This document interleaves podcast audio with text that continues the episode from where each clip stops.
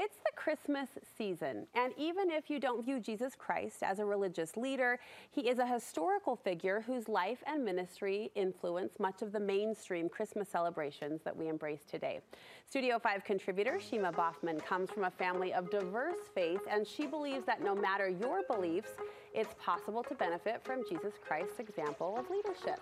Shima joins me. It's always great to have you, sister. Thank you. And I'm really intrigued about your lens toward this. First, though, tell me about your family. Yes. So my family is like a mixed faith family, like many, but maybe a little bit more unusual and from the spread because uh, my parents are Muslim. I have we have New Age spirituality. We have uh, agnosticism. We have traditional Christian. We have um, Church of Jesus Christ of Latter-day Saints. So we're all over the place. But one thing that we all agree on when we get down to talking about philosophy and religion is that Jesus Christ was a great leader and, a, and an uh, incredible example, even as a philosopher, if you don't see him as a religious figure. Mm-hmm. And so this is something that my family's discussed, and I thought, you know, we, when we talk about leadership, there's so much we could learn from Jesus as a leader. Well, as our Studio 5 leadership contributor, I think this is an interesting lens and a timely one, as we've acknowledged with the Christmas season. But I appreciate this because I think any religious leader, when viewed in secular context, whether yes. that's Muhammad or Buddha or the Pope, there are practical everyday lessons that we can garner from these remarkable human beings yes. that will inspire us, you believe, to be better leaders in our home and family. Absolutely. I mean, think of Martin Luther King was a religious leader and a civil rights leader. And, yes. you know, both things can apply even today. There's lots of lasting lessons from lots of leaders. So, leadership lesson number one you say great leaders give credit where credit is due. Yes. So one of the things that's really interesting, you think of Jesus Christ and what we have the record of the New Testament where he we learn about his ministry and he thanks God seven times in his ministry and every time a morsel of food enters his mouth or is about to, he always looks up and thanks God. And I just think that kind of giving credit to God for these blessings um, is a really important leadership principle. And so I thought, um, you know, when you think about in our day how we can apply this, uh, there's a um, interesting guy in my neighborhood that um, had such an experience where, you know, it's one of those near death experiences, but really physically, I think he actually died. It, it was a crazy uh, story where he had COVID and um, through some medical complications was you know, went basically silent. His mm-hmm. his uh, mm-hmm. brain stopped for 17 minutes, and wow. anyway, so um, but but now he's alive, and and kind of every time he has a chance to talk about it, he praises God and is mm-hmm. always just so grateful for this. And I just it always comes to mind when I think about giving credit. It's like giving credit where it's due, and. Yes you know. Well, good leaders point forward, right? Yes. They point to those around them. They point to those, I mean, metaphorically behind them. Yes. And you pointed our attention to a quote by Andrew Carnegie who said, No man will make a great leader who wants to do it all himself or get all the credit for doing it. There is such strength and I think power, like yes. displayed power from someone who says, "Oh, but it was her." That's right. Oh, but it was him. That Absolutely. puts you in such a strong position. Absolutely, and then also makes people actually look up to you as a leader, right? Absolutely. And, you know, if you want to be a leader, you need to give credit. Otherwise, people might get resentful. Next, you say a great leader sees the invisible. Yes, yes, and I love this because. Um, you think about like who are the VIPs in our world, right? You think of a graduation. Who's named first? It's people with status, honors, degrees, right? Seniority. Mm-hmm. And that's who we kind of name first. But you think of Jesus Christ, he gave his his um, you know mission defining sermon on the mount, the very famous that you know all of us know even if you're not religious.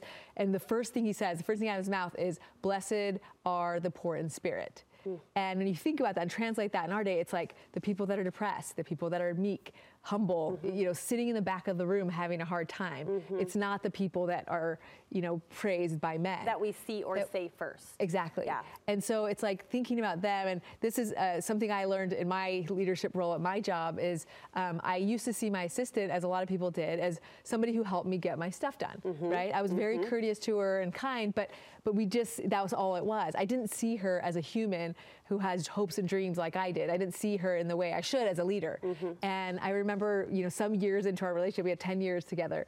I it's something flipped and we started connecting over our families, our faith. We both liked shoes. I mean, silliest things, right? And then we just became bonded. And, you know, she would cry when I had my baby. She's like, be careful, just be, you know, it's just we had this love for each other that when we left, I left the University of Utah, I mean, like brings me tears now just thinking of leaving her because it was such a beautiful change relationship. And I think as a leader, if you can just love the people that you're mm-hmm. serving in a real way, not mm-hmm. just see them as, well, this person does the sales and this person is my assistant. You know, Yeah.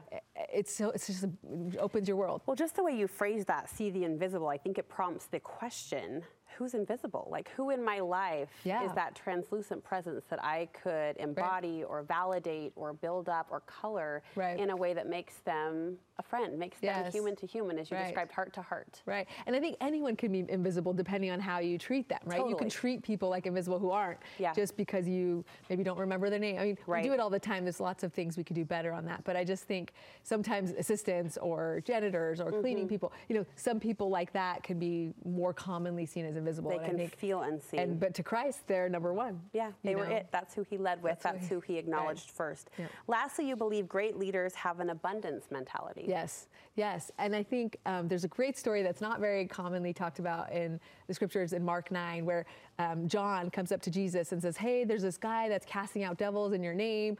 You know, kind of, he doesn't follow us, so don't worry, we told him to stop. And Jesus is like, Wait, wait, no, don't, you know, let him stop. He says, Anyone that's doing this good in my name um, can't be speaking bad of me. So kind of like let him move forward. And I think it's a valuable lesson of abundance. Look, if someone is doing Christ's work, even if he's not following you know, he was all on board with it. And I think that's a really good business principle. I um, had this story. My, I asked my husband for permission to share it because it's you know whatever one of those. But um, I said you know he had this experience where one of his investors had this property that they were going to sell, and they came to him and they said, "Hey, will you guys you know deal with this?" And they agreed on a price, and they were about to go through with it. And my husband, through some due diligence, found out that the property was worth like so much more than they mm. thought. Mm. And so they could have just kind of sold it, took the profit. I mean, nobody would have faulted them for that. But instead, he felt like you know we should go back to them and let them know, just because they don't seem to know the value. Yes. He told them they, you know, and he said, look, you, if you want to pull the deal, you can. And they ended up being so happy that they were told that this was worth a lot more.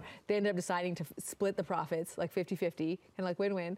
And then they ended up um, selling it, and everyone benefited. And then, you know, years later, this was years ago, but this company ended up investing, you know, double what they had invested before in my husband's Wow. company, just because of the integrity and the abundance mentality. It's like we can both benefit, We right? both- we didn't yes. have to benefit double. We could both benefit. And there- there's so much in business. I think that's one of those tricky things. Right. Competition. Right. Or abundance. I mean, I think we can be more abundant than we think. I agree. I Yeah. think abundance, when practiced, Yes. is the most personally fulfilling and professionally, I think, accelerating thing that Yeah. you can do. I recently watched, this is in the last couple of days, uh, two the leaders of two prominent charities in our Uh-huh. community, and they crossed paths. Now, I could say competing charities, and that sounds like an Mm. Yeah. oxymoron, but you know what I mean. They're both at this Yes. time of year Yes. really trying to build Totally. up their cause. And I loved eavesdropping on their conversation. I was totally eavesdropping because they were both so engaged with how are you doing? how are Oh, your people being good. Served? How and it's that abundance that like if we're helping in the cause, right, Right, toward the right. same goal, Right. then it all it all adds up in the same way. Yeah. Shima, beautiful life lessons. Thank you so much. It's that Christmas story through a unique lens of leadership, and we appreciate you doing that for us. Thank you. Thank you. If you want to review this conversation or any of the other leadership interviews that we've done over the last couple months through the Studio 5 Lead series, please go to our website, studio5.ksl.com, type lead in the search engine at the upper right hand corner of your screen, and they'll all populate right there at your fingertips. It's been an empowering conversation, I think, no matter our role or our position to build those leadership skills and strengthen each other as women.